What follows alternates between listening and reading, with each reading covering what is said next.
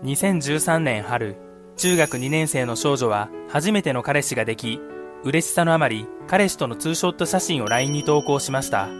その投稿が少女をどん底に陥れるきっかけになるとも知らずに、LINE で投稿した後、少女の自宅に匿名の手紙が届くようになりました。内容は、学校に来るな、殺すぞ、といったもので、多い時には週に2、3通送られてきました。犯人は友達なのか、少女は誰も信じられず、学校にも行けない、疑心暗鬼の状態に陥ってしまいました。見かねた父親が探偵に調査を依頼、容疑者を5人まで絞り、さらに消印から手紙が投函された郵便ポストを特定。その郵便ポストで張り込んでいると、意外な人物が現れました。彼氏の元彼女の母親。脅迫の手紙は、失恋した娘を憐れんだ母親の歪んだ愛情が起こしたものでした。